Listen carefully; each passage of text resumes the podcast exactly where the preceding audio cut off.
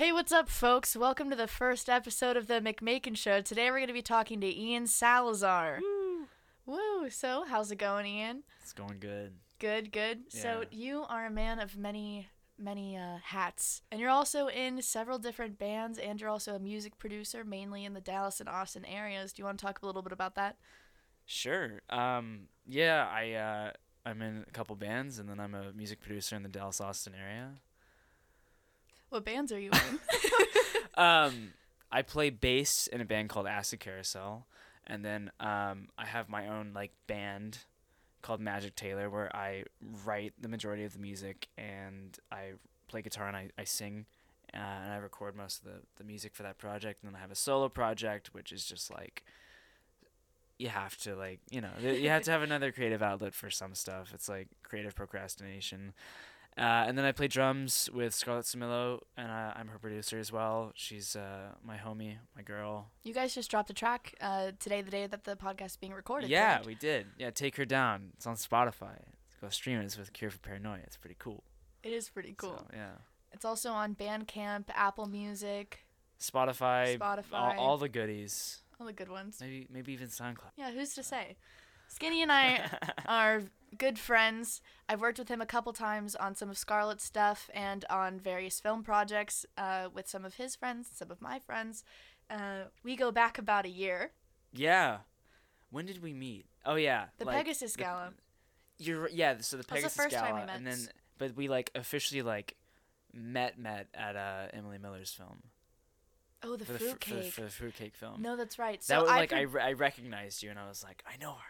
Yeah, I produce a film festival. Um, well, I have been for the past two years. I don't know if I'm going to do it again this year. Called Pegasus Film Festival in the Dallas area. Um, it's a festival for high school kids, and we had a gala one year where Ian played with um, one of our filmmakers, Bob Cummins. And I remember you were playing some music before the show started, and it was Unknown Mortal Orchestra. And Bob hadn't heard of them yet. And I remember Oh. I was like, "Oh, dude, I love this band, Sick Choice." And you were like, "Yeah, I love this." And Bob was like, "Who is this?" And I was like, "I feel so cool right now. if Bob Cummins doesn't know a song and I do, yeah, That's- that's that's a- oh no, milk that key. for the rest of your life. oh yeah, for sure. No. I knew about UMO before Bob did." yeah. and then again on Emily Miller set for the fruitcake. I don't know when that's gonna be done edited. Are we ever gonna see that? We have to like do ADR or something. So we'll, we'll see what happens. We shot that in the dead of winter. oh, it, It was, was like so cold. oh my god, it w- it was like twenty degrees outside Ugh. with like a wind from the north. Man, it was it was pretty uncomfortable. It, it was it was pretty bad. I remember my feet were frozen, and we kept a couple cars running outside. Just just for like, just heat. so we could duck in and take Yeah. turns. And I was boom hopping, but I couldn't I couldn't feel my hands. And then this past summer, we shot a, a film in the dead of And it- summer, and it, was hot as so fuck, hot. so hot. so many mosquitoes too. I still Yeah. have bites all over my legs. Really? Yeah, it's Damn. not very pretty. I I just remember sweating a lot, Yeah, it was hot. getting moist. I I hate that word. Moist. Moist. Moist. we'll just turn this into ASMR. Hey. Hello everyone. Hey everybody, so today.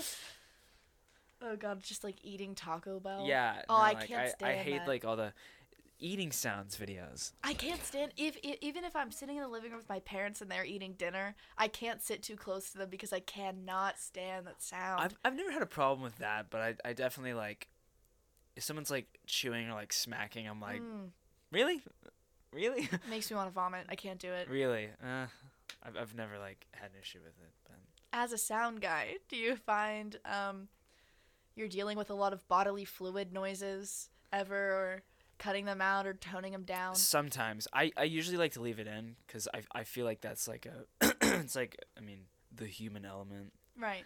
Uh, no, but really, like it, it's sometimes cool to keep it in if it's like if it enhances a vibe or something. Yeah. Like, I, I usually with vocalists, I don't want to like mess around with what they've laid down. Like, I really like to keep it like a really raw, like natural Mhm. take.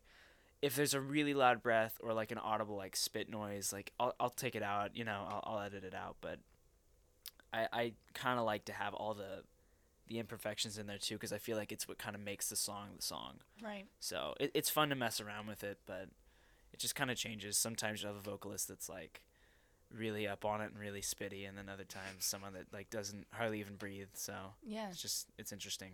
So To deal with all of that yeah. good jazz. So, what is your very first memory of music? I want to start all the way at the beginning. Are you in the womb? Are you very young? Is it at your dad's studio because your dad produced for a really long time? Yeah, I mean, I I know music has been in my life forever. Like my mom would tell me that sh- when she'd go to see my dad play at clubs or something, like she could feel my feet kicking to the rhythm of of the song. Whoa. And so like from an early like before I was even born, my parents were like, he's probably gonna be a musician of some kind.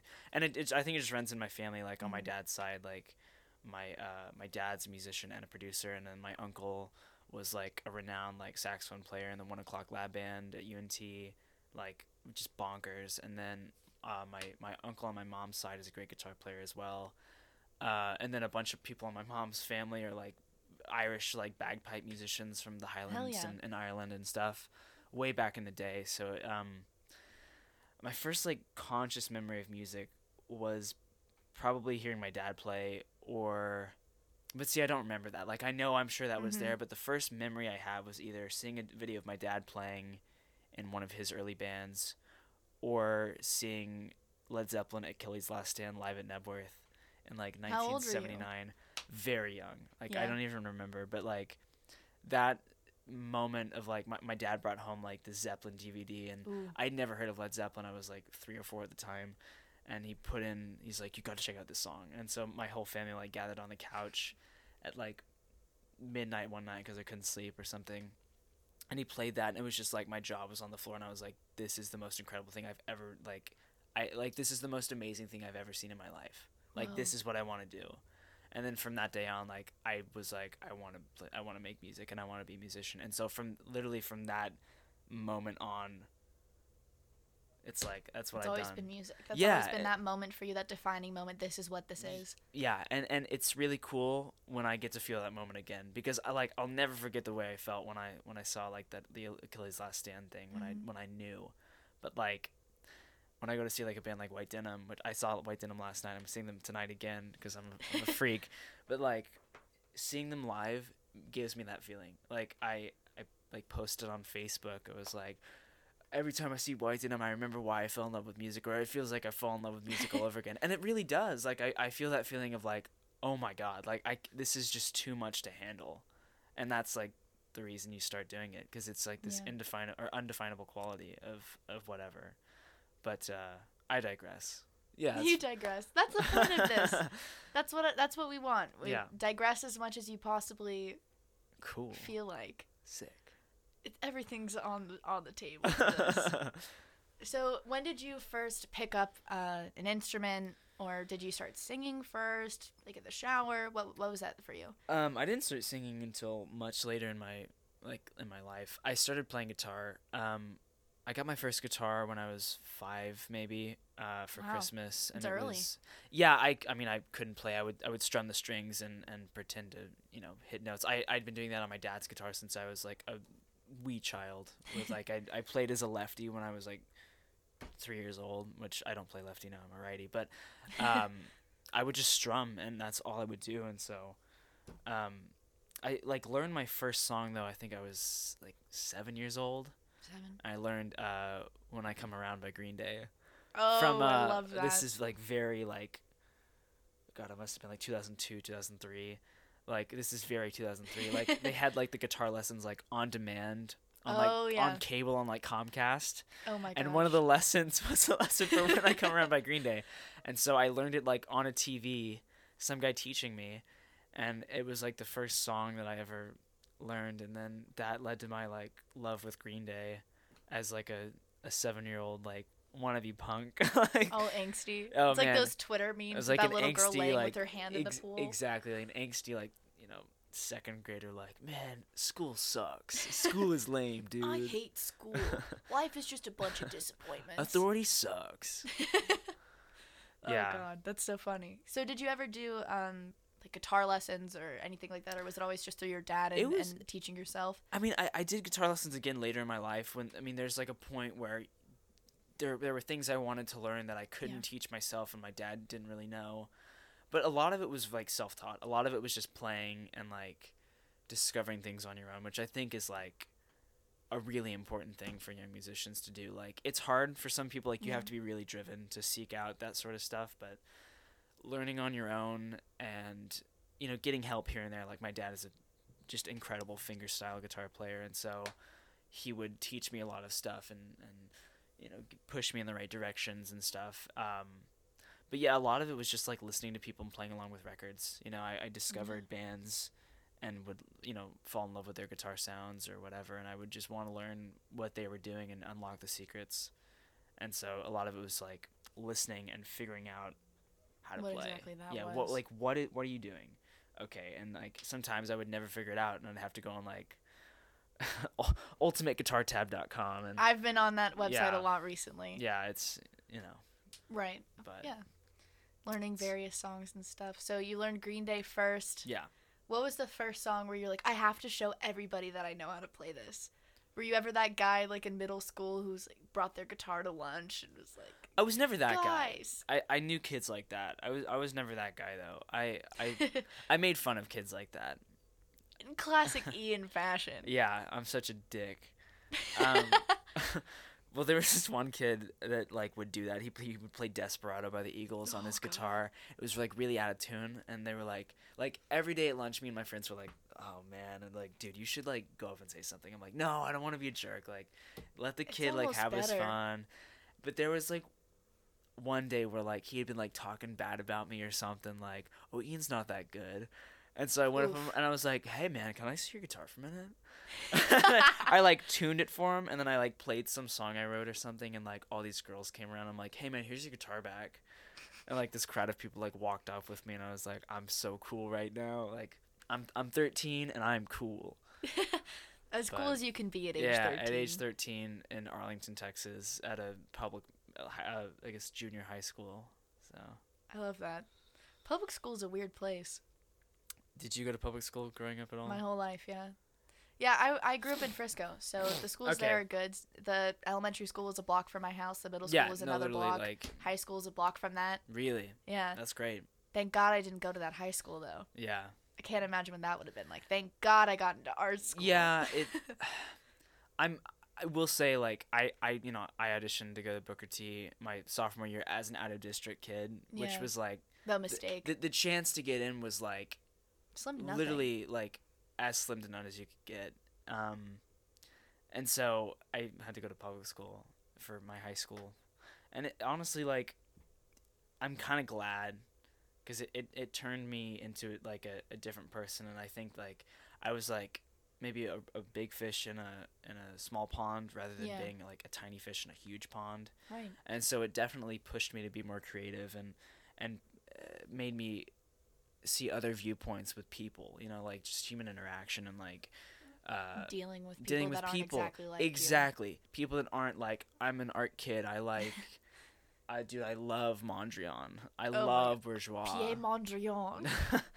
they say like I love Van Gogh. i love i love van gogh Van Gogh. but yeah no I, it was like i like uh, p diddy like cool man Cool, I, sick. I- you know, I love Shawn Mendes. Do you want to record a Shawn Mendes cover, or do you want to record an Adele cover for me? And it's like, There's none of I that guess. thing around it, that bubble of like, oh, you're just a poser. You don't know Oh, what you're talking exactly. about. Exactly. Oh, Shawn Mendes. No, I- I don't. I don't do pop. You know, it was like it was good practice, and it was like good to like meet different people and like learn from them and learn how to interact with them. And now it's like I feel like because of that, I'm I'm really good at like interacting with whoever comes into my studio or whoever Yeah. I'm playing a show with or something. It's you you can you find ways to find common ground with everyone being in like an environment that's maybe not super conducive super conducive to creativity but uh I, th- I like to think I made the best out of a bad situation Yeah, and it turned sure. out to be a pretty good situation because I met a lot of really good good people from high school and I still keep in touch with uh, a few of them so Yeah, I think if you find your people, it doesn't really matter where you are. Exactly. and I think the the big pit fish in a little pond thing is super interesting too. yeah Because that's how I felt for um, middle school and elementary Yeah, school. I was the actor. I was the theater I kid. was I was the music kid. I was the weird like like everyone that like I, you know I, everyone knew sort of knew who I was. Yeah. I, you know my freshman year I wore corduroy like bell bottoms and yeah. like 70s band t-shirts and I had my hair down and I would like try to like grow out my sideburns and stuff and like people knew who I was just because like oh there's that different. there's that fucking freak. There's that kid. And everyone that like got to know me would always be like man I thought you were like really weird. I used to think you were really weird. You're like a really you're a really cool dude. And I'm like thank you. Is that a compliment? and I was like I'm not really sure. okay. But yeah so being in that environment like everyone kind of thinks you're weird and so you're like the weird kid you're the you're Which the outcast kid fun. which I like it was no, it was awesome for everyone me. yeah like i used to hear people complain like i'm such an outcast i'm like yeah that's tight that's No, really awesome. cool I always I always say like I see kids sitting alone at lunch, like at the art school. I'm like, how how are you an outcast at art school? exactly Ha- You're doing that You- to yeah, yourself. yeah you must That's be purposeful. like like weird You must be really weird. We got some we got some furries that like tails that walk around, and you know, to each their own. Hmm To each their own. Because then you meet that different caliber of weird kid. It's just a whole nother level. Not only are they ostracized normally, but then you're ostracized at art school. That's a whole nother thing. for sure so i gotta send a quick message about these fucking tickets All good, yeah. Well, I mean, you got to go see White Denim if that's I how they have make you feel. That's that's that's the key. You got to find that thing. And I think, for me also, going to a place where I was a little fish, I think I think it just depends on maybe when. I guess what your path was, because for you being a, the big fish was really conducive to creativity. For me, Mhm. it was also because I was made fun of for being ambitious, so I was just extra ambitious and just did the craziest, most outlandish thing. Mhm. But then I proved myself I could be the big fish again in the huge sea. no for sure And so it just I you know, you find your path and No, whatever I- it ends up being, like you do it. no for sure yeah i feel that Yeah. Um okay. So in high school, you, you so you were doing different pop covers and things. When did you find kind of a, a rock outfit that maybe fit you or or did you not find that until much later? Um, I mean, that was sort of my music. I feel like, um, I was in like a really like shitty revivalist psychedelic band in high school called Black Vega, and so I like spent a lot of time recording that project uh, with the guys in the band and stuff. Um, Black Vega. Black Vega. Was Will man. Ferrier in that? Yeah, Will Ferrier. Oh, okay, that's where I've heard that name. Yeah, good old good old Will Ferrier, good dude, miss him. Um, yeah, I don't know, like a lot of the rock stuff that I was doing, where like that was more my scene, was just my music, and that's what I would be making and and recording and mixing and stuff. And I was a terrible mix engineer in high school, and, but um. Like I really wanted to work with other people, and there was no one that really wanted to do rock. Like I had a friend named Graham who wanted to do like the sort of pop R and B stuff, and that's when we did like the Shawn Mendes cover and the Adele cover, and Amazing. yeah, I mean, it it wasn't like necessarily what I wanted to do, but it was so necessary, and I feel like it was just practice. You know, it was practice for like every style. exactly. Yeah, I, I don't want to be good at every style. I want to pick a few and be really good at those because you you can't be good at everything. Right. But um, too much energy. yeah, I mean, I had a few people come in and do like acoustic songs, and then you know, I'd have friends in town like Jonah Smith who lives in New York. He'd come into town and he'd come over and hang out, and we'd write a, write and record a song together, and it'd be like this like kind of folky, like just psyche thing. Mm-hmm. But I mean, I guess I like found my like rock people. Just yeah, at a later time. They they, they came in a little later, so. How did you go about meeting people? Because I don't know much about the music scene in Arlington, but especially finding There, there is none. new music and things like that. Like I was just listening to a, an interview with Kim Deal, and she said the way you found music was someone lived on the East Coast and sent tapes back to your hometown, and they got passed around till the boxes were worn away. And obviously, we have the internet now. So Yeah. how did you kind of find what fit you the best? Was it your dad's music that you kind of like went into and then went down a hole that way? You know, I don't know. Yeah. Um, that's that's a tough one. Um, it's just sort of like you just kind of figure things out. You know, you you hear about bands, you hear about new music from whatever way. Like your friends tell you to check out this band, or oh, my favorite producer produced this band. I should check out their record. Or oh, this guy from this band is now doing this project. I want to check it out.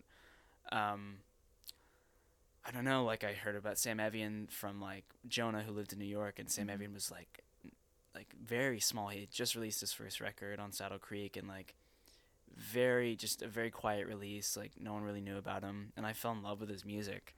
Or a band like Here We Go Magic. uh, or Big Thief, where it's just like you kind of hear through the grapevine, like you should check out this band, or like on Mhm. on Facebook, like an ad will say, check out this new thing, or Yeah. um, Or a friend opens for them. That's how I found Big Thief. exactly, yeah, or um, let's think like uh, I'm drawing a blank, um.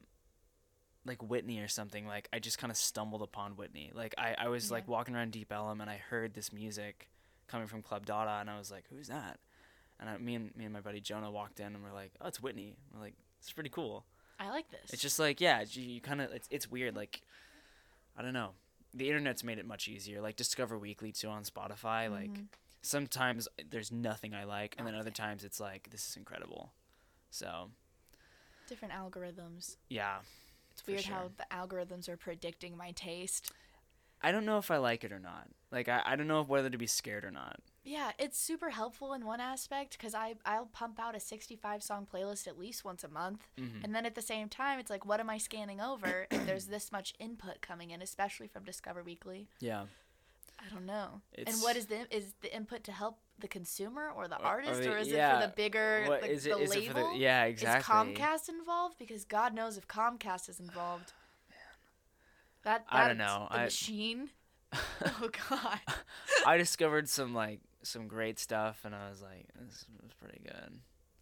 Like uh, Cate Le Bon, I like rediscovered Cate Le Bon because of Discover Weekly, and I was like, God, this is so good. Like she's so good. That that album Mug Museum, if you haven't heard it, everyone you should listen to it. It's pretty good. What do you look for in in I guess it's different with every band, but when you're looking for maybe how you formulate your own critique of a record, what are things that you're really tuning in for?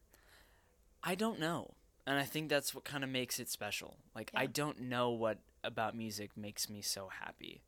and when it comes me- up, is that when it sparks and you're like, "Oh, I really like this about it." I but I don't know what it is. Like like there's just something like I'll hear a song I'm like I like that. I'm like but why do I like that? It's something like my dad tells me I like really pretty music. I like really beautiful you do like music. beautiful music. And and like my dad likes really heavy riffy music. He loves a good guitar riff. And I love uh, a good riff. we love a good riff. We love a good riff here. oh, we do have fun here. um but i don't know i there's I, I really don't know what about it like gets me off like just like really makes me like feel it you know Yeah. it's it's interesting it, it's uh it's weird Within your own projects, do you find yourself trying to recreate things you've heard? I mean, obviously through this, your subconscious, you're recreating things you've heard. absolutely But do you hear something and then once you pick it out, maybe you're recording something and you're like, "Oh, this was really like that," or do you find it comes more the chicken or the egg first? man i don't know um Is it always different? it's always different but there have definitely been times where i've like been listening to a song and been like god that is so cool like i need to do something like that and then i'll Yeah. write a song or try to sit down and like come up with something similar to that and there have been a few times where i've like totally ripped people off and like not trying to not intending to but then you listen back to like what you've recorded and you're like oh that's uh That's a hundred percent Wilco right that's there. that's an Andy Shauf song. Like that's like that's happened. I've been like, oh, that's where I've heard this progression. Oh, That's I- why I've heard this song structure before. Oh, great. But Awesome. um I think like those those songs you they kind of weed themselves out. I feel like if Mhm. if it's not totally inspired on the front end when you're writing it, you're going to have you're to doubt it when you're recording it and you're not going to believe in it cuz you're always going to be like in the back of your head like I didn't write this. Like I kind of I, like I know I ripped this off and you're like and even if if you're not aware that like you ripped it off, you just like your your conscious mind will or your subconscious mind will just Absorb it and just push it right back it's out. it's like it's weird. No, it like you you won't believe in it for whatever weird reason cuz it didn't come from your heart. And so it's you have Oh. trouble believing in it if you've ripped something off or you've stolen like a, a melody line or something. And so I mean I know a lot of people steal music from other people and steal like ideas and vibes, but um and get away with it, but for me I just like I have a guilty conscience and I can't like I just can't do it. out, yeah, yeah. it it totally weeds itself out and the songs that really mean something are always the songs that stay. So and I'm sure I've ripped people off and believed in it and then realized like, oh no, like damn it. Awful. yeah. I'm sure it's happened, but Do you find that when you're producing, when you're recording a band, if the vibe in the room is maybe super negative, but the song Oh, is supposed to be super positive, does that always come across? Or if you're Oh. good enough at mixing it, can you weed it out? Never. Never? No. Uh, d- I mean, the If the a band argues, can you feel it in the song? Oh, absolutely. If, if the band is uncomfortable, you can feel it. If if they've had a, a bad lunch, you can feel Ooh. it. Like literally like you can feel everything. And that's why like uh, I feel like a lot of young producers kind of overlook some of the like really important things. Like a Very good a good recording is not about your microphones. It's not about your preamps. It's not about the mix. It it always starts with the vibe in the room, the musicians, uh, the instruments they're playing, the just the mood, Mhm. everything. That's like in my opinion one of the most important things. A mix can enhance that and you can do some really cool sonic things with the mix, but it's strictly sonic. You can't mi- you can't like There's catch no a good vibe. it in post. Yeah, there's no fixing a good vibe in post. You know, you can Yeah. add spring reverb, and I'm sure it makes it vibier. But that doesn't like, I don't know. I it. Too many people, I think, rely on the mix and think like, oh, I need a good microphone, and oh, how are your drum mics set up, and oh, it's like you can make a good recording with just about anything, you know. And you, Mhm. sh- I think, a good engineer, like, and then, sorry, I'm I'm getting ahead of myself. So it goes like the vibe in the room, the musicians, the overall just like feeling and then the instruments you're playing. That's really important. The type of drum set the type of cymbals the way the drums are tuned the guitar the, the pickups in the guitar the amp how loud the amp is how much reverb's on the amp what kind of strings you have. Mm. and then it comes to like microphones and where you put your microphones and stuff. And it's um i think a lot of people overlook that and think about oh it's all in the mix and it's all Uh, we can just fix it in post and like so much of it is so important to get on the front end you know?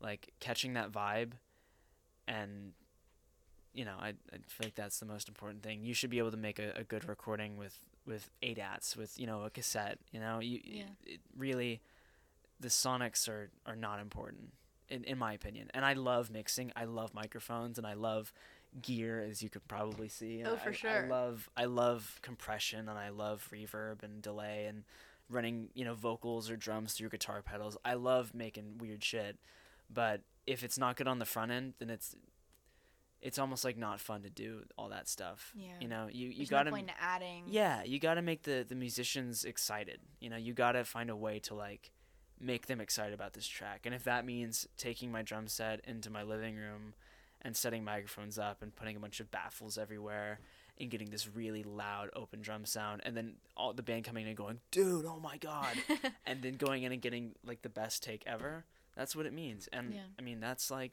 that's the fun of it because it like if they're excited then i'm excited and and you know you got you kind of play off of each other so so your your parents are obviously very supportive, Mhm. and your dad was in music, Uh-huh. and and um, we've talked about this when I pitched the idea of the podcast to Ian. We were shooting a film, and he said, "Give me a test question," and it was. We had been shooting since 1 p.m. and it was maybe 3 in the it was morning. like three or four in the morning man we were was, outside, like sitting on a ping pong table even, yeah and and we just went in on this. So we've already kind of covered this. If so, if it seems rehearsed, fabricated fabricated, it kind of is. So do you ever? Did you ever think to yourself, maybe I'm just following in my dad's footsteps, or maybe this is inauthentic to me? um yeah I've, i think i felt that way and I, I mean i always get over it and i'm like no i'm not you know of course i'm not but i mean it's kind of weird how it's happened you know like Yeah. uh i didn't intend to become a producer and do like exactly what my excuse me what my dad did um that's just kind of how it happened i guess. Um it's it's really weird. It's really interesting. Um i've never like felt like i'm like doing the exact same thing he's doing but it's definitely like sometimes i'm like am i my dad? Like am, am i becoming Am I my turning dad? into my yeah it's like is- do i have back hair yet? Like am I, am, I, am I my dad yet? Am i losing my hair? But um i don't know. I- it's never been like a really like thick issue for me like oh my god and if i do become my dad that's fine i like my dad he's cool he's No, cool Perfect. Yeah. My No, dad was texting me about this, and Oh, he yeah? was like, "Can you give Donald Trump a shout out on the podcast. No. I said I respectfully decline. He said, "Can I call in? Will you call me when you're recording?" And I was like, "I don't think so. No. We're not really set up for that format yet." Sorry. No. Dad, if you're listening to this down the road, I apologize, but I'm not supporting an agenda either way. Yeah. Yeah, dads. Dads are weird. I think about the relationships people have th- with their dads often because I think it's always so different. Generally, you you assume your relationship with a mom is generally very nurturing, very happy, but with dads, it's always something something's It's always it's weird. off. It's really weird. Yeah. Um a lot of people have like daddy issues and a lot of people don't have a dad and it's like What's the thing with dads? What is it about dads? dads kind of suck. Like s- some dads are great, but like a lot of dads really suck. Like m- my relationship with my dad is is pretty solid. Like he's he's like a very nurturing father and he's kind of always like we're very similar. We're like kind of too similar. So um, me and like both of my parents were like just so similar. oh yeah, it's I kinda, love your parents. Yeah, no, they're great. I run great. into them at gigs all the time. They're they're I'm awesome. like, hey guys, how are you? they're always happy to see people. I mean, I, I don't know. My I we're, we're we're so similar sometimes that it's like kind of bad. Like um, my dad like was a producer in L.A. for a- for a while and worked with a lot of like not necessarily big names, but has like a couple like gold records from shit he's done in, in L.A. and in, even in Dallas. But um, um, You're too similar to your. oh yeah, we're too similar. Yeah, yeah. So sometimes I'll like ask him about production or something, and he'll like tell me what to do, and then our relationship is really weird. Like our, our banter and our dynamic is so strange sometimes. like people are like, "Do you and your dad like hate each other?" Like, no, we love each other so much that it's kind that of it's like it's like it comes off as we're just like very like okay, cool, like very business like. And then we'll hang out when I don't have like a serious question, and it's it's awesome, and we'll just have fun and talk. But like, we're very we're both very business like in a Mhm. business setting, and it's like very like bam bam bam get it done like this like very serious like no bullshit. yeah. And and you know that that Yeah, I I get like that when I'm in a work mode, and that's you totally get f- so focused, hyper focused. and that's when people Think are like think you're pretentious. think I'm pretentious, and it's and really they just, just don't like know you well enough. yeah, I'm just I'm just trying really hard to like get my shit done. Oh yeah. especially being in like Scarlett's band or something where like I I've you know been playing and performing in Dallas like pretty much my whole life. Yeah. and these guys are like brand new to it. And so I'm trying to help them Show them but it totally comes off as like oh you guys know what you're doing. And I'm really just trying to like guide them but be like really business like about it and be really professional about it and just get it done as Mhm. fast as we can and like just try to be like a, a helpful person. But it, it always just ends up being like this kid's a dick I'm like no I'm, I'm just trying to help Well, you're very young. You're you're 20, but you have so much experience. I guess you know, you do. So, like, but No, part of what it. makes me so interested in you as a person, and as one of my friends that inspires me so much, is your ability to mentor these up and coming bands. Almost so, I, I, you're kind of the first step for a lot of these people. yeah When I, they start getting into taking music seriously, they come to you, and then you teach them how you promote yourself, and and this is what a good vibes like something about the vibe needs to be there. Yeah. I'm really lucky to be able to do that. Like I, I take a lot of uh, pride in, in being able to, to help these kids because I was the same way and, and I I mean I definitely had people there to help me but I never had someone there to help me like I kind of had to figure it out on my own. Mm-hmm. And so to be able to give back to the same community that I was in and still am in, it's like it's super gratifying and it's super fun for me to like watch these kids progress and like you know, you produce a band's record and then you go see them six months later and it's like, man, these guys are kicking ass right now. You know, like yeah. a band like Hall Johnson where they came in, they they knew their sound. They they pretty much knew their sound, but they hadn't fully realized it until we started recording. And now they're just like they're just They're like flying off. tearing it up, dude. They're tearing it the fuck up. That Beach Fossil show? Dude, like Wow. I wasn't there, but I heard about it and it was like amazing. Yeah, no, I mean th- they they really like. I've seen them a few times before. Well, I saw them a few times before I, I like started recording them, and just I mean I, I shouldn't say like I wasn't into them, but I was like these guys are good. Yeah, these guys. Yeah, sure. And then like once we had some stuff recorded and started working again, it was like I, I saw them again and I was like, oh man, like these these guys know what they, they they know exactly what they want to do now. and so it's really cool to, to see that and like not necessarily be like I I helped them do that, but just like it's cool to see like your f- your buddies do that. Yeah, I'm like a proud father. Yeah. It's like a really weird thing. I'm like, aw, these look at these kids. Look at them. Good for you guys. And they're the nicest guys. Yeah, too. no, Much love to Holt Johnson. That's a that's a big thing with like producing people because it's like you produce them it's like you're they're your best friends now like you spend so much time and you sp- you spend so much time on like a very vulnerable and creative energy. yeah like so much creative energy so much like collaboration on a very vulnerable subject in a lot of Oh, these yeah. songs it's like you know when whenever like we're doing a vocal take or something i'll always talk to the vocalist and I'm, like- if we're like not getting what we want and it's Mhm. like just like not really feeling right i'm like hey like it's like let's take a fiver and we'll go get like water if you maybe have smoke or something. And it's like hey like what is this song about? I'll just kind of shoot the shoot the shit. I'll be like what's the song about? And they usually tell me i'm like huh okay.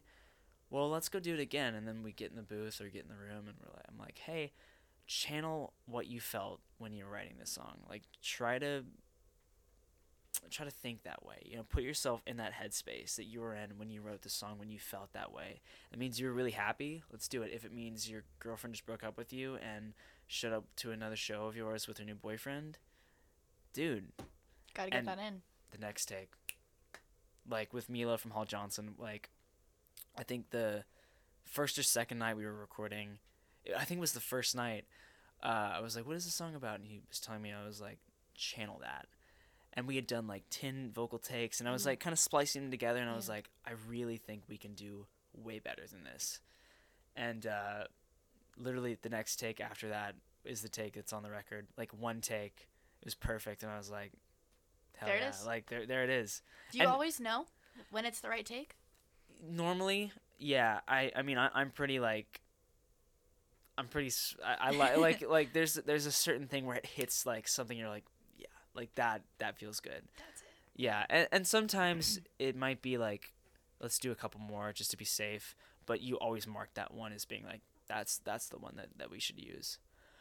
And you can do that in digital cuz you excuse me. You don't gotta like- waste tape. Yeah, it's like you don't have to be like, let's do another track. like you can just like, you know, Keep building playlist it, and it's fantastic. Yeah.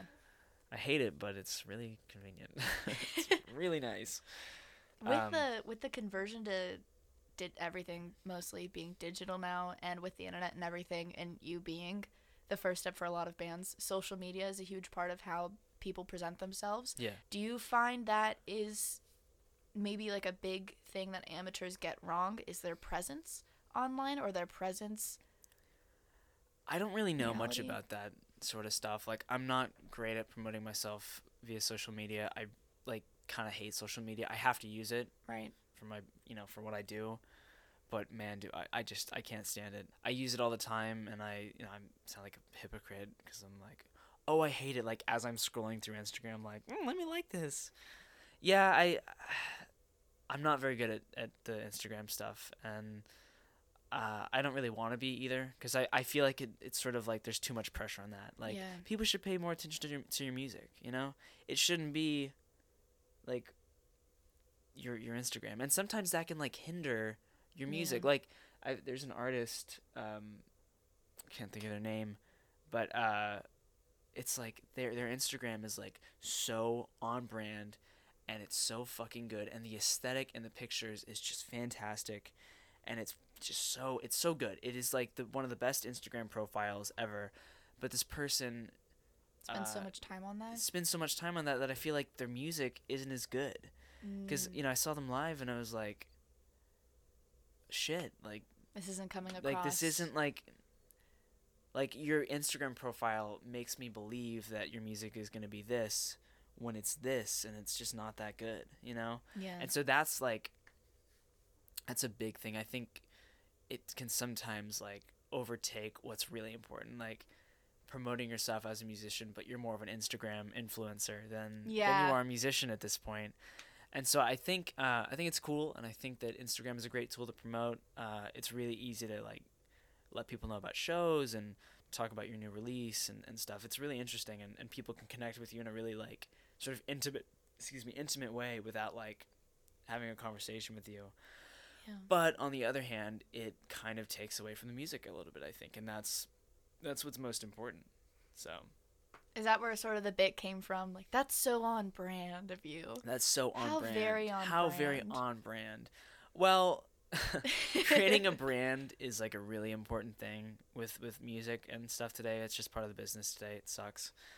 But um like if I post a picture of me wearing a Cadillac hat with a Topo Chico, wearing Doc Martens and a shirt with the neck cut off, that's very on brand. That's so on That's brand. so for, on brand. for Ian. If I post a picture listening to Big Thief, driving my Volkswagen Golf in Deep Ellum, that's very on brand. Oh yeah. You know, it's just like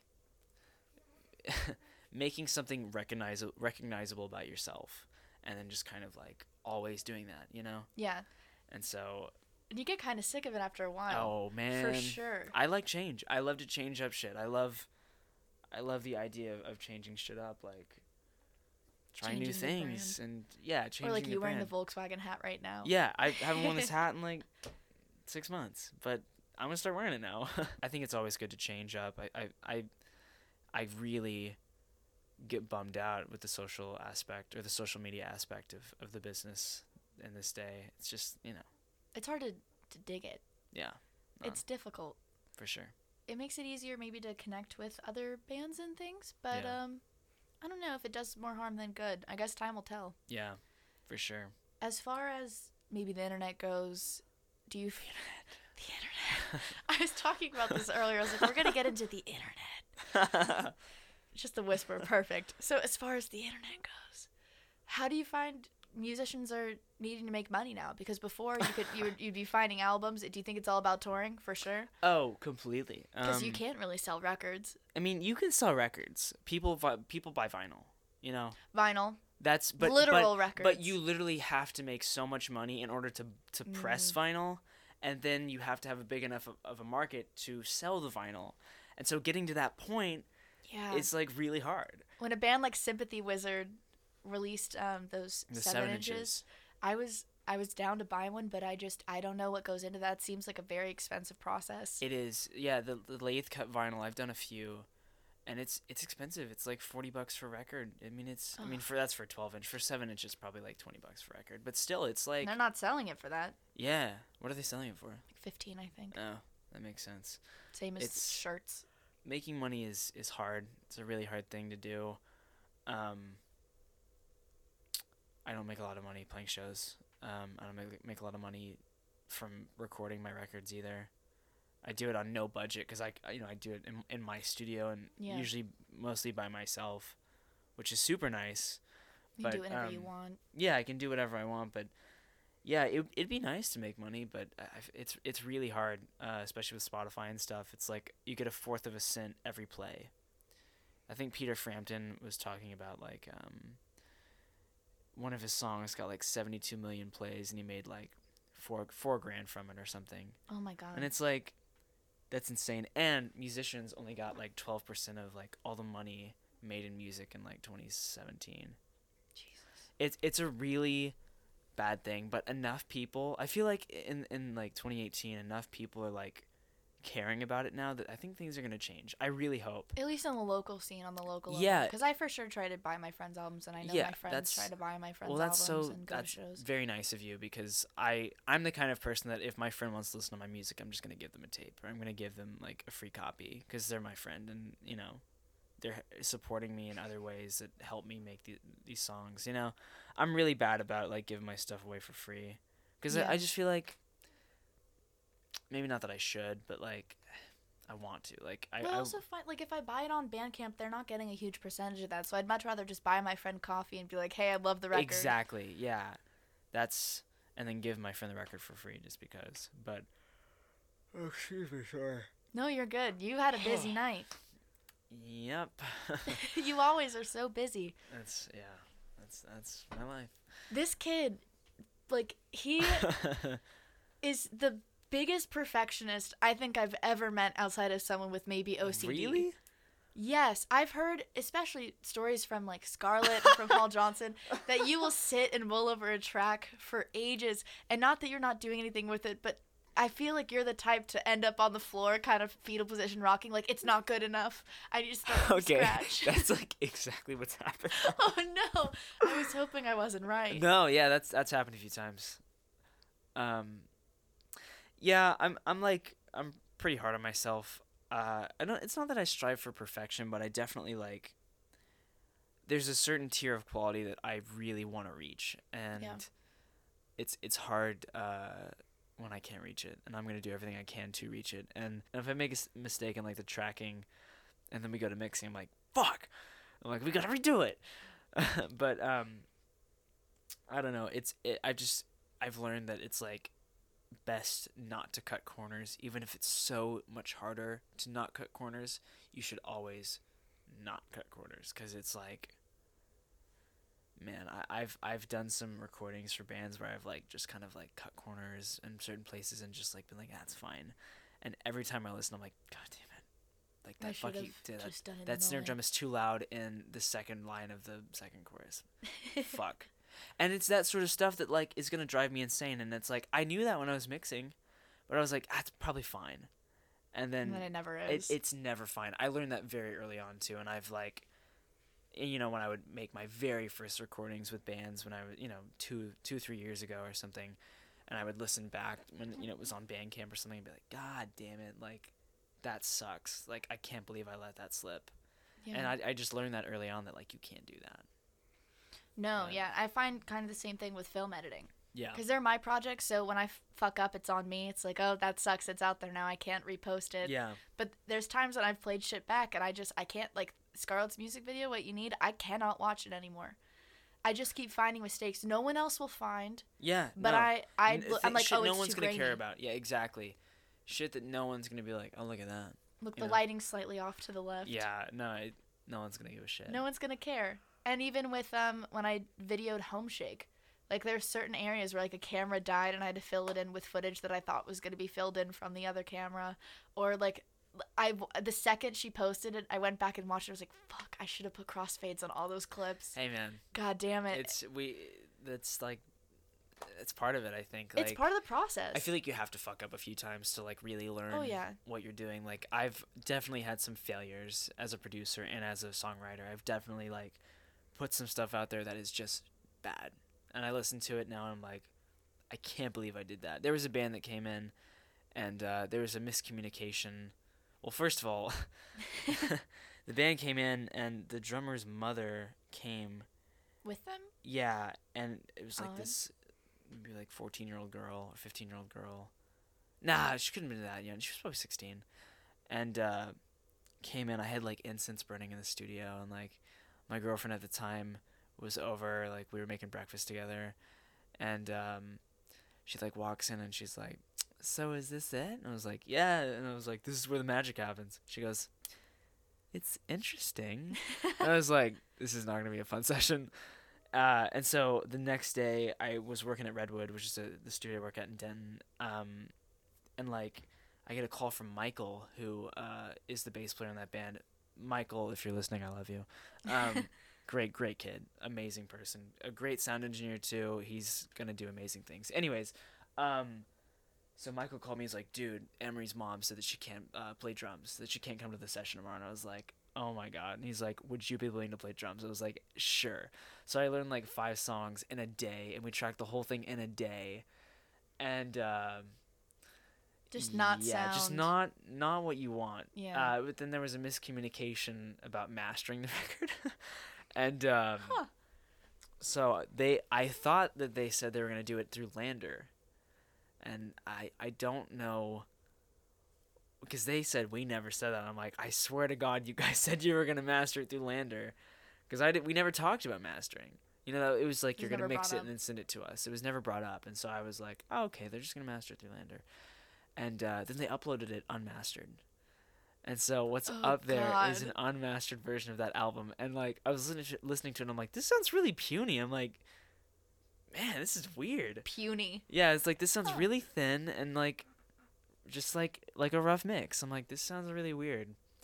And then they were like, "Hey man, so did you master it?" And I was like, "No, I didn't." and they're like, "Oh, because we thought you did. I was like, oh no. Mm, But um, contracts. yeah, man, it's it's uh, sometimes you'll have those moments where it's like, oh, like com- total miscommunication. I've had bands that are like, oh, so we coming today? I'm like, what do you mean? Like what? They're like, we're on our way. I'm like, what do you mean you're on your way? Like, I'm not. never, I'm we not never talked home. to, yeah, we never talked about this. They're like, oh well, we talked about like doing a Friday. I'm like, yeah, but we never specified a date. You can't just come on any Friday. Yeah, it, it was sort of like one of those things where it's like, yeah, we kind of talked about maybe do next Friday, so we're yeah, we'll be there. I'm like, we never set that in stone, guys. And then I'll always end up being like, yeah, come over, fine. Yeah, it's fine, yeah, whatever. whatever. I'll make it. I, I love doing this, so it's like, ah, fine, I'll I'll work today. I But guess. I I guess if I have to like record your band and do like what I love more than anything, fine. Yeah, I assume that happens. I I think, especially speaking with musicians, that happens kind of a lot. It's happened to me a couple of times, especially even just about like going to a party or hanging out.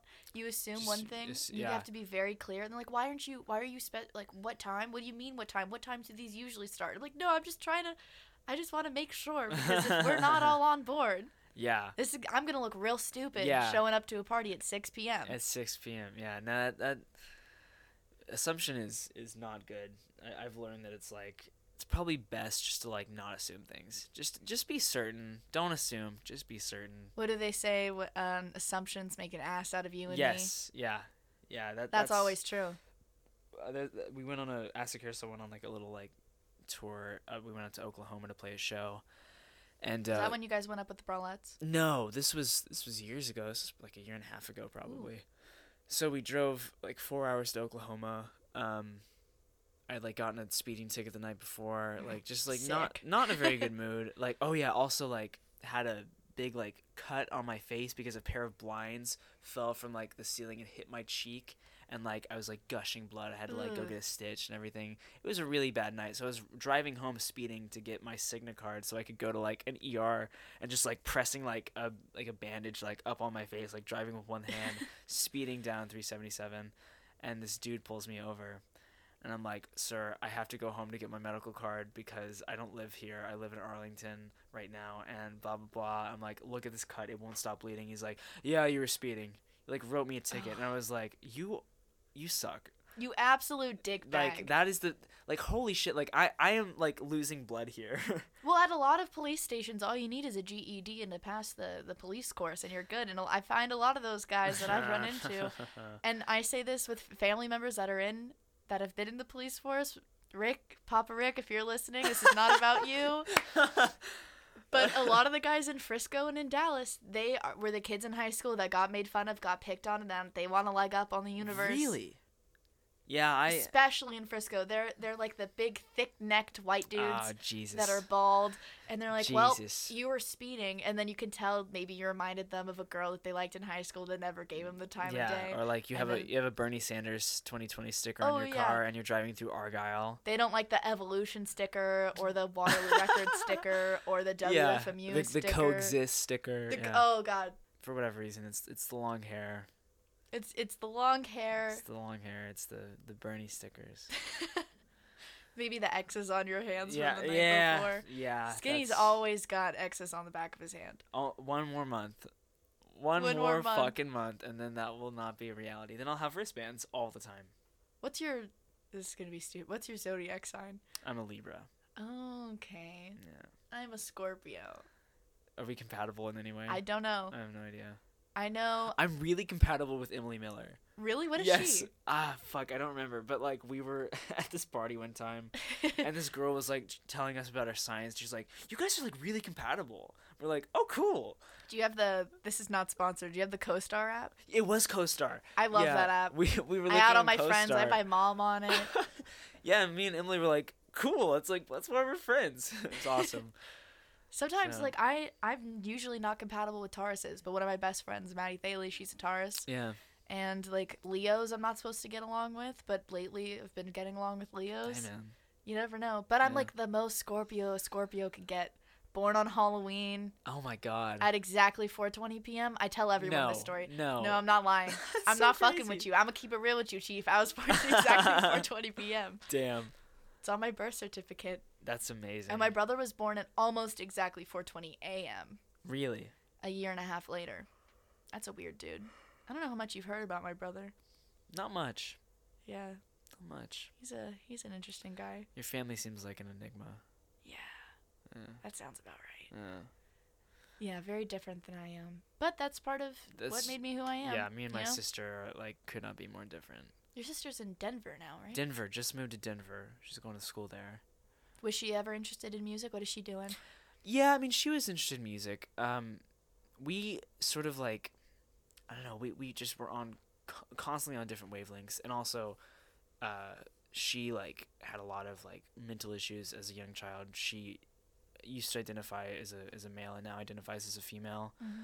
and so there was a lot of like internal turmoil in her growing up being a boy and not just being so confused and so insecure and having you know um what is that word um, uh dysphoria body dysphoria, Dysphoria. um uh so it we we just kind of like were on different wavelengths because I knew exactly who I was and who I wanted to do and I was so you know secure in myself at a very young age and I don't think she ever felt that Yeah.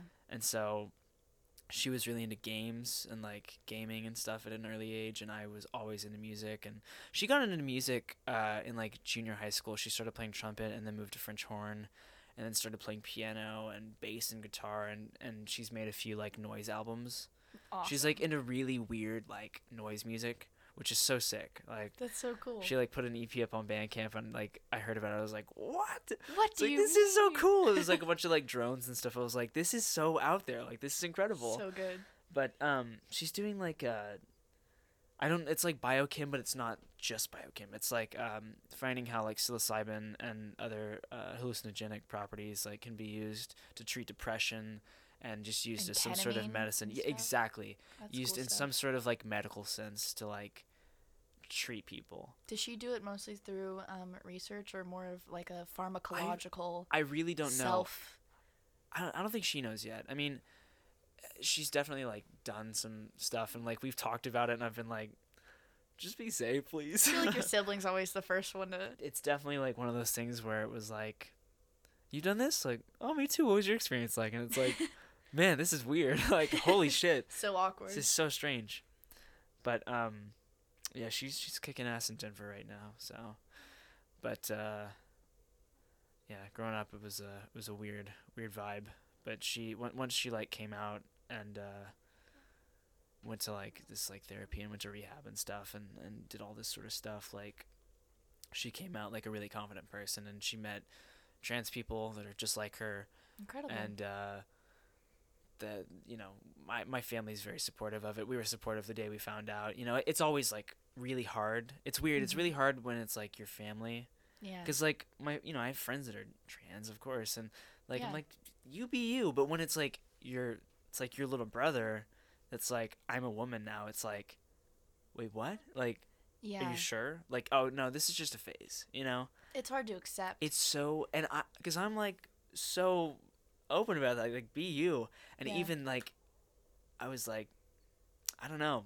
I don't I don't, I don't think so.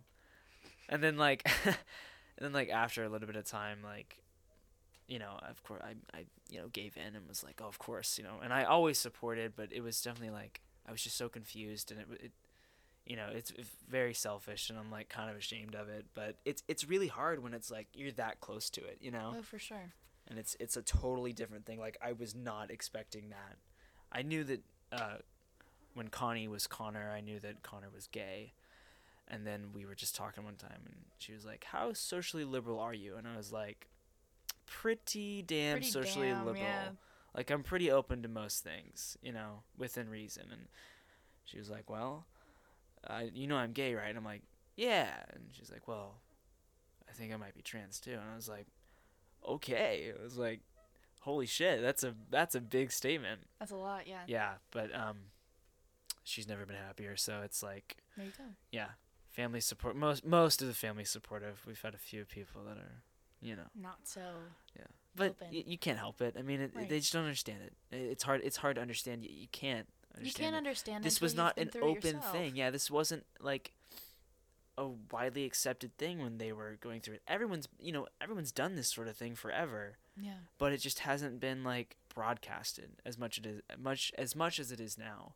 Right. So it's it's hard for some people to like understand. and now it makes it less of a this is the person that I know and more of a political issue. Yeah, It's like, oh, if I support this person that I know, Then then, I I'm on this side. yeah, but it doesn't have to be. But it doesn't have to It be. really it shouldn't be. be. And it wasn't No. before. No, for sure. Just this is who the person is, you know? Yeah. Well, good. Anything Um, else? We go. I, I feel like we've like scratched the surface. We scratched the surface of pretty much everything. Yeah. I don't know. Do you want to promote something specific or? Um. Yeah. Sure. Uh, if you're looking to record some some tunes and uh, you want someone to do it, I might be your guy. Um, I work at Redwood Recording Studio in Denton and Idiots Hill, right off of University. Uh, that's like a really good facility. Mackenzie and Joey from Midlake and St. Vincent, Father John Misty and Elle King and Erika Wennerstrom and blah blah blah blah blah. They own it. I'm very lucky to be their engineer. I also do stuff out of my house. Uh, not as much of a facility as it is just sort of like a pad to like chill and record some stuff. Uh, but I've got a new record coming out pretty soon, uh, September seventh or eighth. I don't know when it's gonna be out, but like just like a couple songs solo. Uh, yeah, check it out. Where can they Where can they find you online? you can find me to see on- your on brand on content. yeah on Instagram at yeah. So it's skinny S K I N N Y P I C S S skinny pics. At Skinny Pics on Instagram. And you can find this podcast at The McMakin Show on every social media and on Patreon. And I'll link all of Ian's stuff on whatever I end up posting for this. Sick. Is that, are you good? I'm good. All right, I'm good too. Thank you so much for letting me come here Yeah, and record this this, and for been- being my first guest. Been a treat. yeah, truly. So, all right. Cool. Thanks. Thanks, y'all. Thanks. Bye.